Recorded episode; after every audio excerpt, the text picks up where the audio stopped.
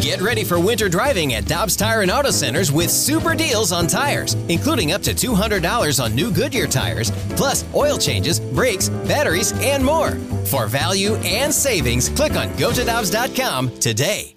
The Danny Mac Show with BK podcast powered by I Promise. Now, here's Danny Mac with BK.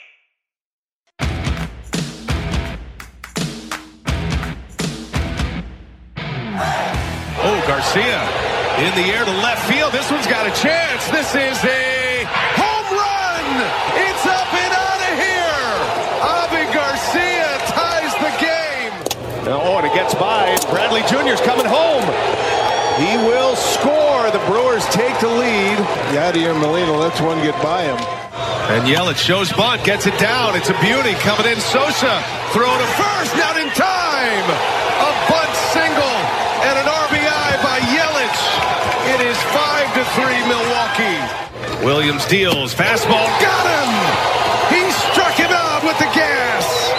And they snatch him back here tonight in St. Louis. Might be the game of the year for the Brewers and one of the toughest losses of the year for the St. Louis Cardinals. Danny Mac Show, welcome in. Great to have you with us. That's BK. I'm Danny Mac. Been talking about it all morning long uh, with Michelle on the morning show. That was a tough one. The Cardinals, they fall six to four. It happens in ten innings. They had the lead for the better part of the game. They had the lead three two with one out, nobody on in the ninth. Then you heard the uh, home run. Avisail Garcia, his second in the ball game. Cardinals lose it. There was so many different things from Arenado being ejected. Should he have been ejected? To you pitched to Christian Yelich. The bullpen of the Brewers was magnificent after Peralta only gave them two. Alex Reyes, his tenth wild pitch. Um, there's so many things to break down with this game, and BK. The bottom line is that's a tough one because if you win, you're only three back in the wild card. That's one you had to have. Uh, you just had to have it, and it felt a lot like the Cubs game from a few weeks ago. Now, it, those are the only two games, by the way, this year that the Cardinals have been leading going into the ninth inning, and they finish losing the game. It's only happened twice to them so far this year, and you can remember both of them vividly because they, they both hurt really, really bad. The thing that hurt most about that one, Dan, at least for me, you knew going into it that you could gain a, uh, a game in the wild card standings because the Padres had lost earlier in the day. Then you knew the, the Reds had lost as well. So you're going to gain some ground. And then you felt it. You could feel the momentum. All right, we're going to come on here today. We're going to talk about how the Cardinals finally picked up a big win against a team above 500. They gained ground in the wild card standings. Now you have the schedule setting up well again with Pittsburgh and Detroit. Okay, we can really start feeling the good vibes in St. Louis again and then the ninth inning happened. Yeah. And everything flipped on a dime. That one hurts real bad. It does. And on the flip side, if you're looking at it from the Brewers' perspective, their bullpen was just awesome. Eight innings, three hits, one run, four walks, and they strike out nine. So the Cardinals had five hits and uh, and were scoring against Peralta. All of a sudden, you're saying, okay, it's not his night. Then we find out he's got a sore shoulder. After that, they get Strickland, and that was the key to me. He comes in, gives you two scoreless innings, and then all of a sudden they have Cousins. And this guy's turned out to be a weapon now for Milwaukee. He hasn't given up a run in the big leagues yet. Then you had Suter, you had Sanchez, you had Norris, you had Hader, you had Williams. And the way that they were, to me, uh, how I was looking at it is that I thought Williams was down. And maybe he was thrust into that game last night because Craig Counsell, in times that normally he would use him, even down by a run, you might think that this would be his time. Didn't go to him. Mm-hmm. But then out of necessity, he had to. Now, let's talk a little bit about the 10th inning. So you have a runner at second base, Jackie Bradley Jr., and Urias is up. He bounces one back on a high bouncer to Alex Reyes. The Brewers do you a favor. Bradley should be at third, no questions asked. He doesn't run. And Reyes turns and fires. It's an error on a misplay on a throw. Now it's second and third. You got nobody out.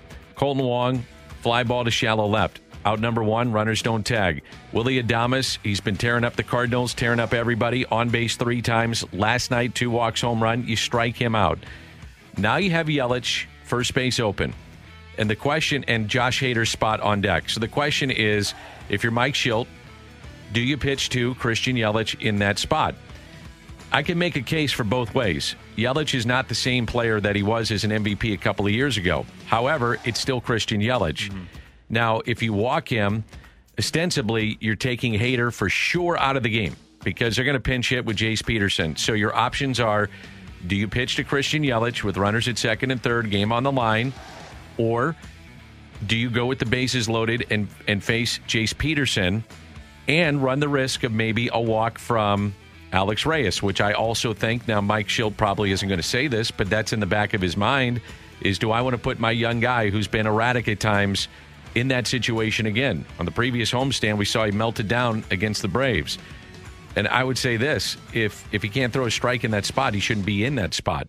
So I don't know. I I, I probably would have walked Yelich, and it, this was in hindsight. I felt that at the time. And Yelich gets a wild pitch, tenth from Reyes. They score a run. Then he drops down a bunt, and now you're saying, okay, would Nolan Arenado made that play? Sosa made it really close. Mm-hmm. Um, but would his alignment may, maybe been a step or two differently than Sosa's? Maybe. I don't know. Does uh, Arenado make that play? Maybe. I mean, it was nip and tuck. It was a great baseball play by Christian Yelich. Then after that, base hit to right, gets away from Nootbaar. Yelich can run. He scores all the way from first, and, and that's your ball game. Now let's talk about the ejection of Nolan Arenado. It First, is, on, on, the decision to pitch to Yelich. Yeah. Um, I didn't have a problem with it in, in that moment. And Christian fine. Yelich this year uh, has a 757 OPS against right-handed pitching. If you were going to walk him, I, they were going to put in Jace Peterson as they eventually did anyways. Jace Peterson this year against righties has an 852 OPS. He's been a better objectively, a better hitter this year against right-handed pitching than Christian Yelich has been. So you're getting a guy that has a better batting average, on base percentage, slugging percentage, a better hitter overall at the plate than if you just face Christian Yelich. I understand the name recognition with Yelich.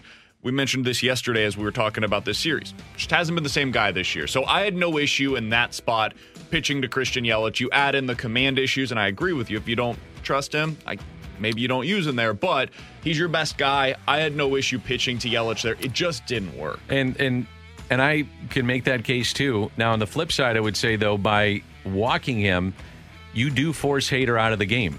And so if he makes the out there, does Hader stay in the game? That's something you got to think about too. You know what I mean? You, you got to think about that as well. So Maybe, now, yeah. So you force the hand of Craig Counsell to say. I think they would have still pinch it for him because you got to scratch across a run of that. They were running out of guys to be able to use coming out of the bullpen. They I would think they would one. too, but you don't know and uh, you take that decision out of it. The you just make him say, "All right, you're going to go with Hader with the bases loaded, fine," but then you got to face him another inning. So, or you say, and I agree with you. I think he probably pinch hits. He would have had two more guys left in his pen. They were down to one more after Williams. Mm-hmm. It was Boxberger, and they were left with one position player left. So this was completely a team effort from Milwaukee in one of their best games of the year. They've now won four games in which they've trailed going into the eighth and won that game. Now the Arenado ejection by Alan Porter. Um, probably said some magic words. Porter, I thought, messed up both check swings, and you Agreed. have a highly intense guy in Nolan Arenado. You can look at it two ways. You would hope that Nolan knows he can't get thrown out, but also you would also look at it this way too: is that the umpire, this isn't April or May. This is a massive game for the Cardinals, and that's one of the best players in the league, and you just ejected him in a one run game. You know, I would hope he would just turn his back and walk down the right field line. And I would imagine, BK, he had been getting an earful the entire game from the Cardinals bench because he's on the first base line, and he just had enough. Just one of those spots, man. It just uh, it comes up at the wrong time because Arenado's spot would come up with in the bottom of the ninth, a runner at first, and Sosa had to hit in that spot. Lined out to right, hit the ball hard, but um, I, let's just say I'd rather have Nolan Arenado up there. Of course. Yeah. Um, and by the way, later on after the game, I listened to Christian Yelich's post-game interview with Bally Sports Wisconsin. He said if Ye- if Nolan Arenado was in the game, he probably wouldn't have bunted in that spot. That's right. So it's not only would Nolan Arenado have made that play, it's also would Christian Yelich have bunted if Arenado was in the game? The answer appears to be no to the latter, so it wouldn't have even been in that spot. So it was a huge. I thought that was the moment that changed the game um, because of what Arenado presents at the plate, what he presents as a defender. It completely changed the complexion of what the final few innings held. And it's, I'm with you, Dan. This is another thing where I know it doesn't make for good sports talk radio, but it's on everybody. I don't think he should have been ejected in that spot. I do not think that was, it rose to the level that it was necessary. I also think if you're Nolan Arenado, you can't have that. You can't have that there. This is a must win game for you and your team, and you can't be getting tossed in what is a massive, massive portion of that game. That being said, I also don't want to take away Nolan Arenado's fire. Like that's part of Yeah, what makes him such a special player is that he plays with that passion. So you don't want to neuter that, but you also don't want him getting tossed from these games. Eh, I'm of two minds about basically everything about that game. And it eventually comes down to a million different small things that took place over the course of the game. And Dan, really what it boils down to is this. The Cardinals scored three runs. Yeah. They had three runs in the first two innings against what was a tremendous starter who got taken out of the game early because of an injury. And the Brewers went to their bullpen for seven innings, eight innings, and you couldn't get to them. That's what the game came down to. Like we we can talk about, and I will, the Nolan Arenado uh, getting tossed from the game, the decision with Reyes, the uh, bullpen over. All of that stuff is secondary. The offense didn't perform up to the expectations once again against a quality opponent, and they got to be able to score more than three runs in that game. So eight innings by the bullpen of the Brewers, and they had to use seven different bullpen arms. And to your point, Mike Shildt said they just didn't score runs. Period. we got to be able to add on. Simple as that. I mean, we can you know continue to sit on. And uh, you know the bullpen for the Brewers is good. They you know Peralta's out of the game. We're in their bullpen in the third inning. We get two hits through the rest of the nine innings. So you know we got to be able to figure out how to add on. So we're not in that spot we're in late in the game. Yep, they were in a tough spot, obviously, and it was minus Nolan Arenado late in the game. Nolan rightfully took exception with a couple of check swings. You know, was able to voice his opinion walking out there. I just looked at it, and you know, I don't think he was making it too personal. I think he was doing it in an in between innings situation. Um, you know, he said a few things after they happened. I tried to take some control of it myself and get Alan's attention as well, making sure he understood we didn't appreciate it. And uh, you know, he didn't allow him to walk out in the field and get it out of his system. So the decision then not to walk Yelich in the 10th. the guy ended up bunting, right? Tells you something, right? I mean, to his credit, he got he got it down, but you know, it wasn't a comfortable at bat for him. Otherwise, he's probably not bunting. But again, he executed, so I'm not taking anything away. It's a baseball play, and I, I don't have any issue with it. I, was, I hear you, but no, I mean, just about pitch execution. You know, we felt good about it. and We're going to give in, and ball got away, and run scored. But no issue with that because we again we talk about a guy on deck that's a super high, kind of looking for a walk kind of guy, and ended up putting a good swing on him actually. And Mike was asked, did he think about the walk of Yelich potentially in the 10th? the guy ended up bunting, right? Tells you something, right? I mean, to his credit, he got he got it down, but you know, it wasn't a comfortable at bat for him. Otherwise, he's probably not bunting. But again, he executed, it, so I'm not taking anything away. It's a baseball play, and I, I don't have any issue with it. I was, I hear you, but no, I mean, just about pitch execution. So Reyes then had to face Yelich, and was there talk about potentially putting him on in that spot? There was a, a question, and we all came together and said we wanted to face him. I mean, we, we, we didn't. I didn't think about walking him. So he didn't think about walking him, so it's Yelich up, wild pitch, they take the lead, and then it was Christian Yelich on his bunt in the 10th inning. Yeah, when they went to the mound and talked about it, I went and talked to Jace, and I was like, hey, man, if they're back and shifted over here, what do you think about a bunt? And we didn't really know how the at bat was going to play out. I didn't, I didn't really know, so um, they threw first pitch strike and then that wild pitch, and we scored that run, and there's a little bit of chaos there, and um, you know Nolan's not in the game, and we're just kind of trying to to see how everything was shaping up there, and um, you know after that wild pitch, you're like, hey, why not? Yeah, why not? And they're pushing all the right buttons right now. Willy Adames might be the MVP since May 22nd. He's been one of the best players in the game. That's when they acquired him. First game was on the 22nd. Escobar has been good for them, picked up from Arizona. Avisail Garcia now career high with 23 home runs. He's eight shy of his RBI total all time. Rowdy Tellez, they bring him in. He turns into a different player. Their pitching is stacked. Uh, they're pushing all the right buttons, and it's just one of those nights at the ballpark. It's a good team. It's a crisp playing team. They just they play really good baseball, man, and they are now 27 games above 500 on the season. They're 22 games above Yeah. 500 on the road. Is just a damn good baseball team, and I did not give them enough credit early in the season for as being as good as they are. They have also made some significant changes in season, as you mentioned, Dan, that have made them a much better team, and they have the pitching depth that I believed going into the year the Cardinals had. It's proven to be true for the Brewers. It was not true as I thought it would be for the Cardinals, and that's maybe the biggest difference between these two teams. You said it yesterday. I think it was on Karraker and Smallman, bringing up, wow, how many relievers have the Brewers used this year? What was it, like 25 or something like that? Well, they got through it. They were able to find that organizational depth, and they even traded a couple of their relievers for Willy Adames to be able to bring him in. They big found league, a way big through. league guys. Yeah, they found a way through all of that. They fought through the adversity. They overcame their injuries. And now, as a result, we're watching what is one of the best teams in all of baseball, much less in the National League. We'll talk about game three coming up. Rick Horton will be our guest as well this hour. So This is the Danny Mac Show with BK, the podcast powered by I Promise.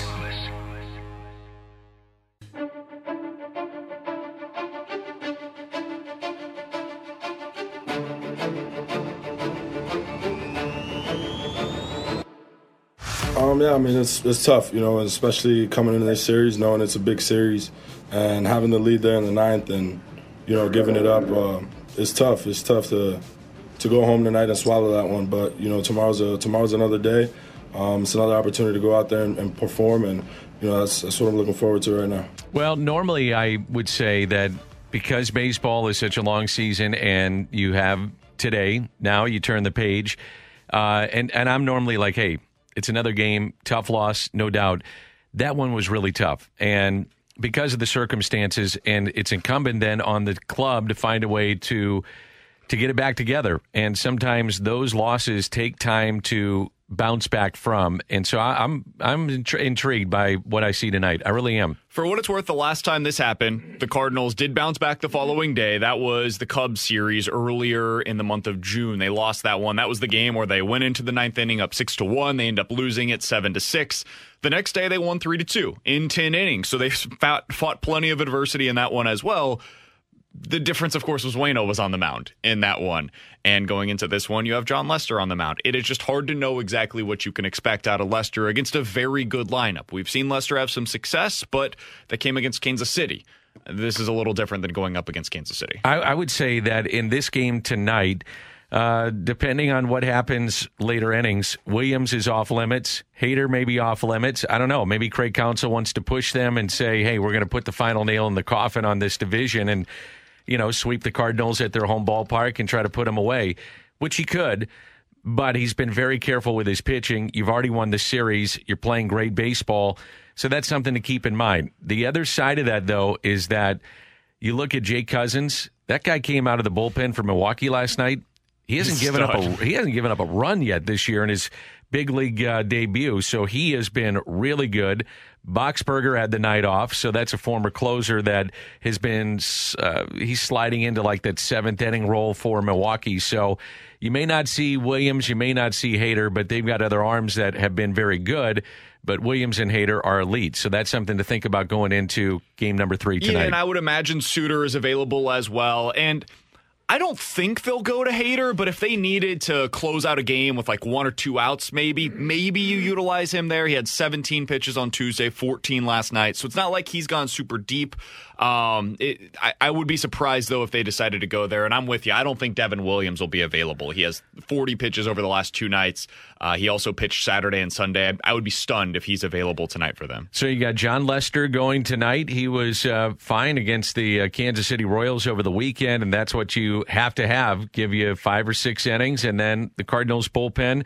Uh, Cabrera certainly could go tonight. Don't know about Gallegos. Don't know about Reyes, but seeing where they're at, I would assume that they would push those guys. But the Cardinals also have gotten good appearances out of Luis Garcia and TJ McFarland, so that's something to consider uh, going into play tonight. Really tough loss. So uh, back to the main point I was going to say.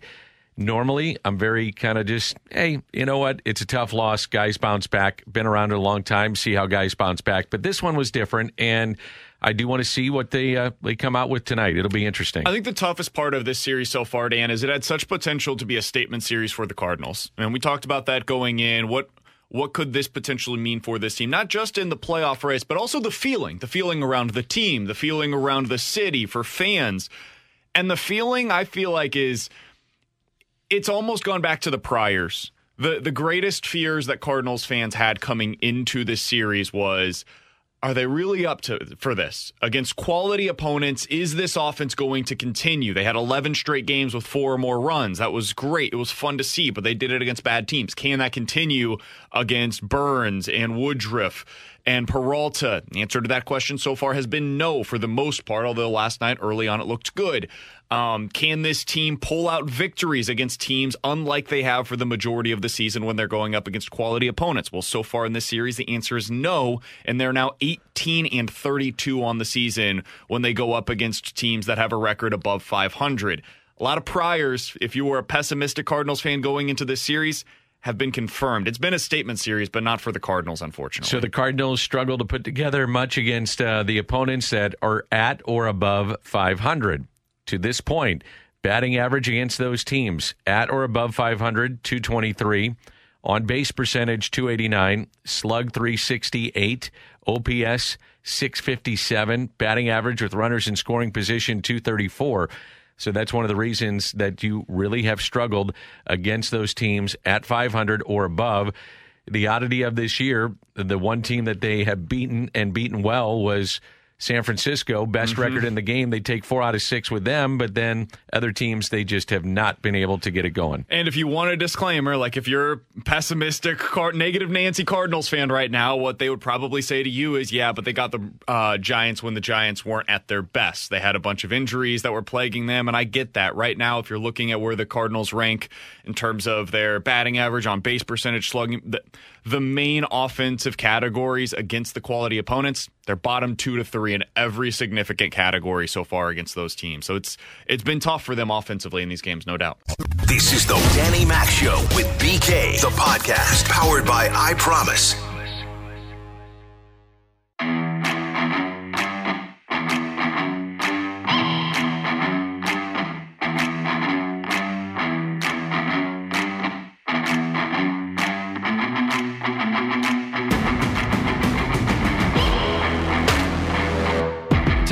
This music, I always think it's like Halloween. Friday the 13th? Maybe so. Felt we're, like that we're last night. behind for that, Dan. Well, it's scary, and that's why we bring in a very scary individual, and that's Rick Horton, uh, one of my broadcast partners on Bally Sports, and he's on the radio side as well. Uh, Ricky, good morning to you. How are things going? Thanks for hopping on.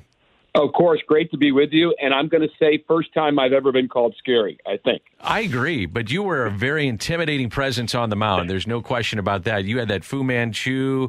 You would yeah, go behind no, the mound. Wait oh, a minute, wait, wait. Oh, that's this the other lefty. Al Hrabosky. Oh. Yeah, no, Al oh. Hrabosky was that guy. I was the guy that tried to get you out without you noticing it, and I'd run off the field. I'd run off the field as fast as possible. That was my deal. Tanner, I thought you were getting Al on.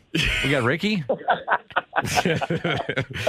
All right, Ricky, let's dive into this. Um, yeah. Tough loss last night. Uh, so many different things to get into from the Arenado ejection to do you pitch to Christian Yelich to the wild pitch to the bunt, all these things.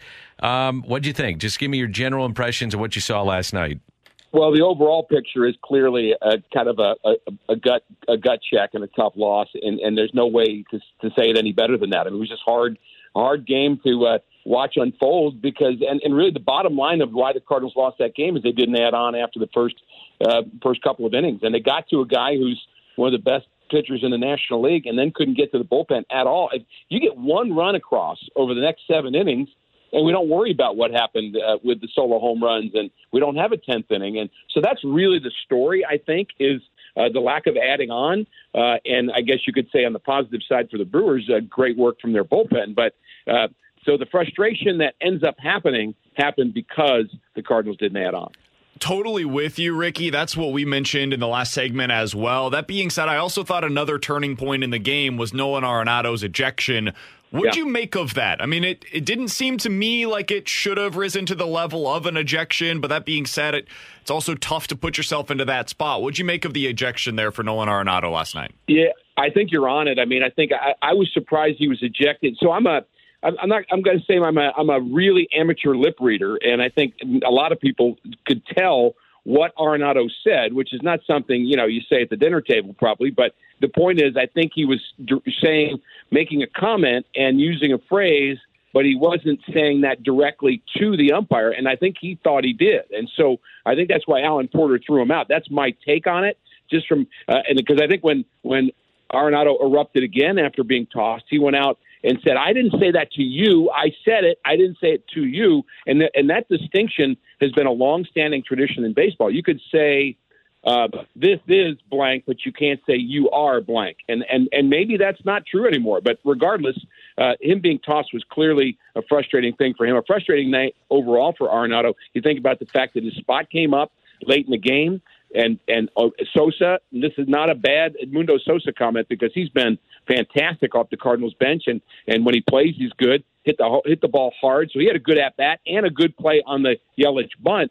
But no, uh, no Arenado in that. That had to just really steam him even more later in the game as he realized he had a chance to do something but wasn't in the game. Yeah. What did you think of uh, Yelich, first base open, and deciding to pitch to him? Now, let's set the stage. If they walk him, then it's Hader's spot. So you, you got to assume that they're going to pinch hit with Jace Peterson. So it's either Jace Peterson with the bases loaded or Yelich second and third tie game. What what did you think? I I would have preferred that they pitched to uh, to Yelich, which is what they did, and and I had in my mind because we I thought about it, talked about it, and of course you got to make that decision uh, on the spot. But you know Yelich had been stranding runners in the entire series. I'm not sure the total number, maybe ten. Uh, stranded runners. And, you know, I think when you say Yelich, if you're a Cardinal fan and you say pitch to Yelich, you say, oh my goodness, no. We haven't seen the Brewers for 80 games. And and I don't think we've come up to speed with the fact that Yelich isn't Yelich. I mean, Yelich a great player, but he's had a bad back, he's had a bad knee. I mean, this is not a guy that has really been as you know, the Yelich of two years ago. Let's put it that way. Yelich of two years ago, no question you walk him. But the reason I wouldn't have walked him, and I would have rather had Alex pitch to him, which he did, is because I wouldn't want to put Alex Reyes in the situation of having to throw a strike with the bases loaded. His walk rate is too high, and, and I just think that would have been playing with fire uh, if you uh, walk the bases loaded and force a pitcher to be uh, to be right down central. Now, you know the, the Yelich bunt makes it look like well maybe we sh- we shouldn't have done that, but uh, I still would have pitched to Yelich. Since you mentioned Reyes, I do I do want to ask a little bit of a follow up question on him because I looked it up this morning. Alex Reyes' walk rate right now it's at eighteen percent. It's the highest by any Cardinals reliever in team history for a reliever yeah. that's thrown at least 50 innings, and his 10 wild pitches are now tied for the most among any Cardinals reliever in team history as well. Ricky, I, I really want to see him as a starting pitcher next year, but this walk rate and the wild pitches and the lack of command in mm-hmm. general is super concerning to me. How much of a concern is it for you if that is the plan with him going forward? Well, I mean, it's certainly a concern. You, you can't uh, be a starting pitcher and, and have a high walk rate like that. And you know, I think one of the things when you look at about Alex and, and some of the other Cardinal pitchers that have come up, and Oviedo would be one of those too. You know, these are guys with high walk rates in the minor leagues too. This is not a surprise. This is not new. And what I would say about if you, if you have a high walk rate in the minor leagues, you're going to have a higher walk rate in the big leagues because guys lay off pitches more. They they don't swing and miss at that ball in the dirt quite as much. So the walk rate is going to be higher at the big leagues. So that's certainly the next. I'm going to say that's the next level of development for Alex Alex Reyes. I mean, I think we we should obviously say the guy's an all star this year, so he's mm-hmm. doing something right. But the point is, if you're going to start, uh, he's going to have to find that that 93 percent, 90 to 93 percent effort uh, pitching mechanics as opposed to the 100 percent that most relievers have now because they're trying to spin the spin the gun and spin the baseball. Yeah, I, I think that's the thing when you look at him being a starter going forward, Ricky. I mean if the numbers would continue like they have as a closer, and it could be different, he takes velocity off and you know more about location, not max effort. But if it would continue next year, you're talking about a guy that only gets four, maybe five innings to start, and that would be a problem, right. obviously. Right, and, and you think about the way Jack Flaherty started the game as the antithesis to that. It was interesting. Jon Lester on the on the TV side last night. I thought the interview he did with with Jim Hayes was great. He was Jim asked him about uh, Jack Flaherty. And what did he see from the other side with his years with the Cubs? And he said, I saw a guy that has command. That's the first thing he said. I, I saw a guy, I mean, and I've seen it now with his two starts that he's a guy that throws the ball where he wants to. Well, that's what a starting pitcher needs to do. So again, that that's where you got to get to. If you're Alex Reyes, does he have the pitches to be a starter? A hundred percent true. And you know he's he's just electric in terms of his stuff. But but he's going to have to find a way to to minimize those walks. Is he going to walk one guy per nine innings? Probably not. But uh, at least get that down to, to three walks per nine, and then you can live with it. Ricky, we came into this series wondering if the Cardinals could make a statement, right? They had just won six in a row. They had won eight of their last nine. They had scored four more runs in each of their last 11 games. And now they've lost the first two in this series. And you mentioned the offense just hasn't shown up the way that any of us would have expected. Do you feel like this series has been a statement, but for the team that we didn't want it to be on the Brewer side of things? Uh, not really. I, I think if the, the Cardinals would have lost 10 to 1 and 8 to 1, yes. Uh, but you're talking about two games that were close and winnable. And, you know, if, if the statement, by statement, you mean, uh, did the Cardinals uh, have trouble hitting really good pitching? I'd say yes. And I'd say that you could say that about the rest of, uh, of Major League Baseball, too, when it comes to the, the three starters that we're going up against in Milwaukee. I think one of the, the stark things that comes to my mind when I see those three guys, that's what it used to be like to play the Cardinals. You'd get three top guys in a series and think, oh boy, we better we better really scratch and claw to get a run because they're not going to give us much. That's where the Brewers are right now. So I think do the Brewers make a statement that they're good? Absolutely. I mean they're they're a good team. Uh, they've got a lot of good things uh, in their in their quiver. But uh, on the Cardinals side, I, I don't think if they would have been blown out, I would have taken that uh, you know maybe as a statement. But I think that the the the, the the reality is they just lost two close games, and one they one they could have won and should have won perhaps, and uh, and then let it let it get away late, and then and the other one that was a, was a close game between two good pitchers. Yeah, it's so interesting. I mean, we talk a lot, obviously, about the Giants and about the Dodgers and other teams in the National League. Padres got so much attention. Man, I, I don't want to overlook the Milwaukee Brewers. This might be the best team right now in the National League. Yeah, they may be. I think you're right. And and and I, when when you look at what teams are best, I, I always go back to the starting pitching. And you know, maybe that's my my background and that's what I think about. But there's something about showing up at the park. In fact, I would say this about the Cardinals when Jack Flaherty rejoined the team. And, and watching him get on the bus, watching him go into the clubhouse, watching him on the field, there was a higher level, I think, of confidence and expectation uh, within the Cardinals team and the coaching staff that maybe we got a chance here because Jack is back. I mean, he he he kind of walked in the room and filled up the room. He really did. And and and when you play the Brewers, that's what you get every night with those first three guys. It, it will be interesting uh, guys, ha- what the what the fallout is of, of Freddy Peralta only going two innings, and is that a big deal or a small deal? We'll have to wait and see. Yeah, he said after the game last night that uh, actually he does not expect to miss a start. Said he was not feeling good two nights ago, and then as the game progressed last night, wasn't feeling great. So apparently not a big deal, but I guess time will tell. Ricky, yeah, you know, he looked. It's odd. It's odd. He actually looked. Um, watching him on his face, the pitching coach came out to talk to him one time. I thought he was gassed. I, I mean, I thought he actually did not look like he felt well. So that that that's probably good news for the Brewers, and that's something that might pass quickly. Final question that I have for you looking at the Cardinal starters the next couple of days. Jon Lester looked much better for the Cardinals in his most recent start against Kansas City. And then tomorrow night, they've got Miles Mikolas on the mound. What are you expecting out of these two, certainly in their next start, but kind of moving forward the rest of the season for the Cardinals? well, I'm open to whatever happens. Honestly, I, my expectations are a little cloudy, to be honest with you, because you know uh, Lester was very good his last time out, but you know, is, is he a dominating guy, and can he get this Brewers club out? I mean, he's got to stay away from the home run uh, tonight. That's the key for him. He's got to stay away from the home run. As far as Mikolas is concerned, uh, you know, he, he had that long outing on his last rehab assignment, so you think, I guess, he's ready to go out there and throw six or seven innings, but you know, you just don't know whether uh, the the amped up uh, competition is going to create some stress on his arm or not. And I'm hoping not. And you know, could could the Cardinals use him? Absolutely, and he could be a difference maker. You know, honestly, even with the two losses last night, Cardinals are still four games out in the wild card. You know, we're not. I don't think we're talking about chasing the Brewers anymore, and haven't been for two weeks. We're talking about chasing the Padres, and the Padres can't win right now. And if the Cardinals would have won the last two games, they would be two games out in the wild card with 40 plus games to go. So that's what the the goal is right now, and Mikolas could help you towards that goal. My expectations are, well, I don't know. Let's wait and see. Absolutely. Hey, Ricky, see you at the ballpark tonight. Thanks for hopping on as always.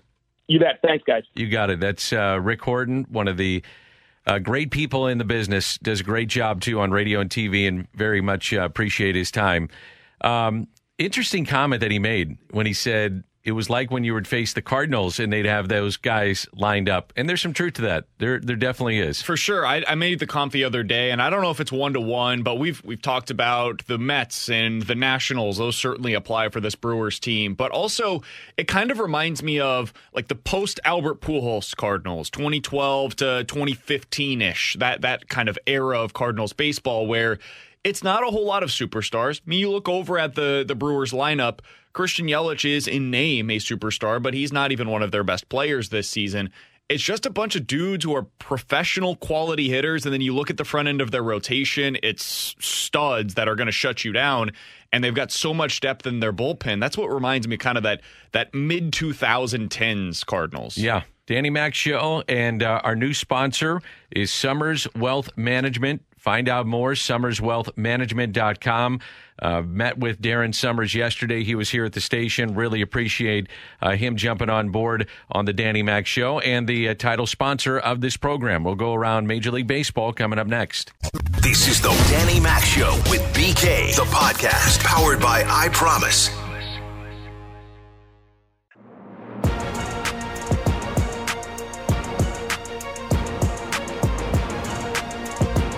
As we do on the Danny Mac Show.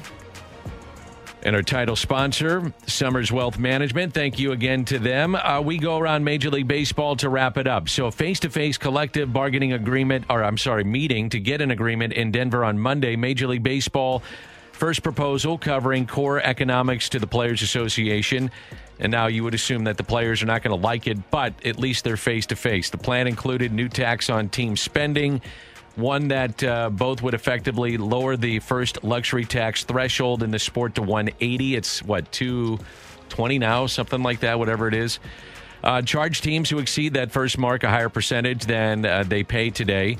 One trade off, though, was that they would be a minimum in the sport. I like that. And I think you have to have that. That's good. And that minimum would be a $100 million payroll. So here's the bottom line, BK. I think everybody knows what's at stake. You're, you're coming through a pandemic, trying to get through it. No fans in the stands last year. Players only made third of salary, but still the money is there in the sport. It's flush and cash. Uh, you can't stop the game. You got to play. Even if that means that you just say, look, we couldn't come up to an agreement. We'll extend it by a year and we're going to keep hammering this thing out. No matter what, they're going to have to play. And get it done early. Yeah. That's the other thing. Like, it's, it's not just. Because it's uh, December 1st, December 1st is the date that this one expires. You need the offseason to be normal. Baseball, one of the things that keeps agree. it going in the offseason is the hot stove, right? Yep if you have this lingering CBA issue, teams are not going to know how to construct their rosters. This was an issue a year ago. Do we have the extra wild card? Are we going to have the designated hitter? And that pushed everything. I remember Mo said December is the new November, and then it became January is the new November, and then soon thereafter it just continued to push itself back. Baseball can't have that. Basketball, we saw this and it was like one day, boom, extravaganza with free agency. Hockey, it was the same thing. NFL, you see the free agents go off the board quickly. There's a buzz surrounding the sport. Baseball needs that. The winter meetings need to be a thing again. You need to be able to have some of those trades that are flowing. That's something that keeps the interest level up. And if you don't have that because the CBA is not done, teams don't know how to construct their uh, GMs don't know how to construct their teams. That's a problem for this sport. Absolutely. Some of the scoreboard watching from last night, the O's, boy, they're struggling. They've dropped now 14 in a row. Up the left side, that's got a chance to be fair. It is, and will bound off the foul pole. Kiermaier has scored. Franco's going to come around to score. And Meadows winds up in second. Eight to four would be the final. The Rays lead the East by five, but charging hard the Yankees. Ground ball. It's a fair ball off the glove of Dalbec. Two runs will score. Rizzo picks him up, and the Yankees lead four to one. So he's back in their lineup. Five two would be the final. They sweep the Red Sox. If it ended today, the Yankees are in. They're a game up in the wild card, and they're ahead of Oakland and Boston. Shohei Ohtani this guy's a stud. By the way, he's making three million bucks. Wow. And Ohtani strikes him out on three pitches, seven for Shohei tonight. And number 500 is on ice yet again. Oh, Ohtani oh. got it! He got it! Number 40! A franchise record for left-handed hitters, three to one Halos. He makes three million this year, five and a half next. I'd say that's a steal. I heard you guys talking this morning on Karraker and Smallman with uh, Ryan Fagan, and he said, Hey, I don't know that it's ever happened that there's been a position player who was a stud, an absolute star, and deserves to win the MVP the way that Guerrero does this year. And the reason why he's not going to win it is because he's not like an ace level starter. Right. and that's what's going to happen. Shohei Ohtani has an OPS over a thousand. He's hit 40 home runs. He's He's one of the best pl- best hitters in the sport. And oh, by the way, he's a stud. And last night went eight innings as a starter as well. It's unbelievable. National League, Freddie Freeman with some history. The starter as this one's whacked to center. That ball is deep. That ball is at the wall. That ball is gone. It's the cycle for Freddie Freeman. Ah, that's our buddy Chip Caray. Great call. Freddie Freeman hits for the cycle. Second time he's done that. So we're seeing the checks of foreign substances. There was an ejection last night in Arizona and then an odd one in Chicago. They're going to check the hat and the glove. That's Nic Lentz, the third base umpire, walking over. Now you're going to watch at some point. I believe somebody gets thrown out of the game right there. And oh, you know what it was? That might have been Lance Lynn's belt. Yep, it's on the warning track. The the bat boy picked up the belt and now Tony arguing Lance's case. I think Lance got kicked out. He did. He got kicked out. So they checked the hat, they checked the glove. He goes into the dugout. He said physically he wasn't feeling great, wanted to go see the trainer, wanted to use as much time as he could. And they said, no, no, no, we need the belt. So he said, okay, he's in the dugout, threw the belt at Nic Lentz. So he didn't have a foreign substance, but he got thrown out for throwing the belt at the umpire. He said after the game that the uh, the ump had taken too long. He was a little late to get over there. And Lance was like, well, then here, here's what I've got for you. He said he hurt his feelings, and that's why he got ejected. I love it. So the uh, Padres are struggling thanks to Trevor Story. This ball crushed deep left field. Stay fair. It is a fair ball. Two-run home run. Trevor Story. Trevor Story with that home run, and the Padres lose that one seven to five, and so they lead by a game and a half for that second wild card spot over Cincinnati. Cincinnati could not gain, uh, gain any ground. Jeff Hoffman on here, pitching change that's hit pretty well right field. Way back there, gone. From one Alcantara to another. Sergio goes yard, his third. And it's 6 1. And they'd add another. Cubs beat the Reds 7 to 1. And uh, the final one to tell you about well, the Mets beat the Giants 6 to 2 and 12, and the Diamondbacks. Hey, they're becoming everybody's favorite team right now if you're in the wild card race. Open this year. Walker trying to drop it into right. Harper has got it on a hop. Here's the throw. Pavin's in there, and it's four to one. And Walker's got the RBI.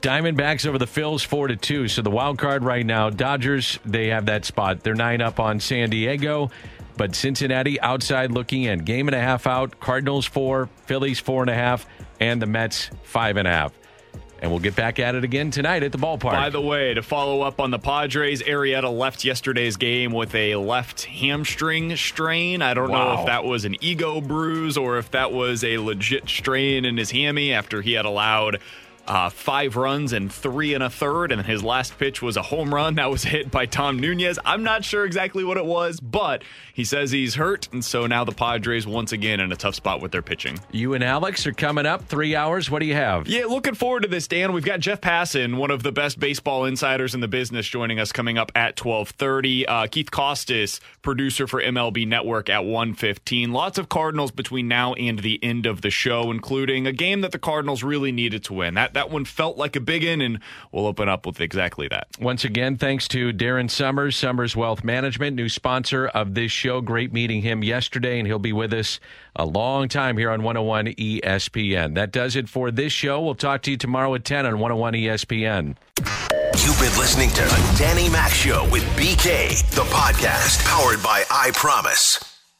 What's that place you've always wanted to try? Well, you're there, sharing plates with just one bite. Or on second thought, maybe not sharing. It's that good. When you're with Amex, it's not if it's going to happen, but when. American Express. Don't live life without it. Peloton, let's go! This holiday, with the right music and the right motivation from world class instructors, we're gonna pick it up a notch. It's the holiday season. You might just surprise yourself with what you're capable of. Work out to thousands of live and on demand classes, from running to cycling to yoga Try Peloton risk-free with a 30-day home trial. New members only, not available in remote locations. See additional terms at onepeloton.com slash home trial. Peloton, motivation that moves you.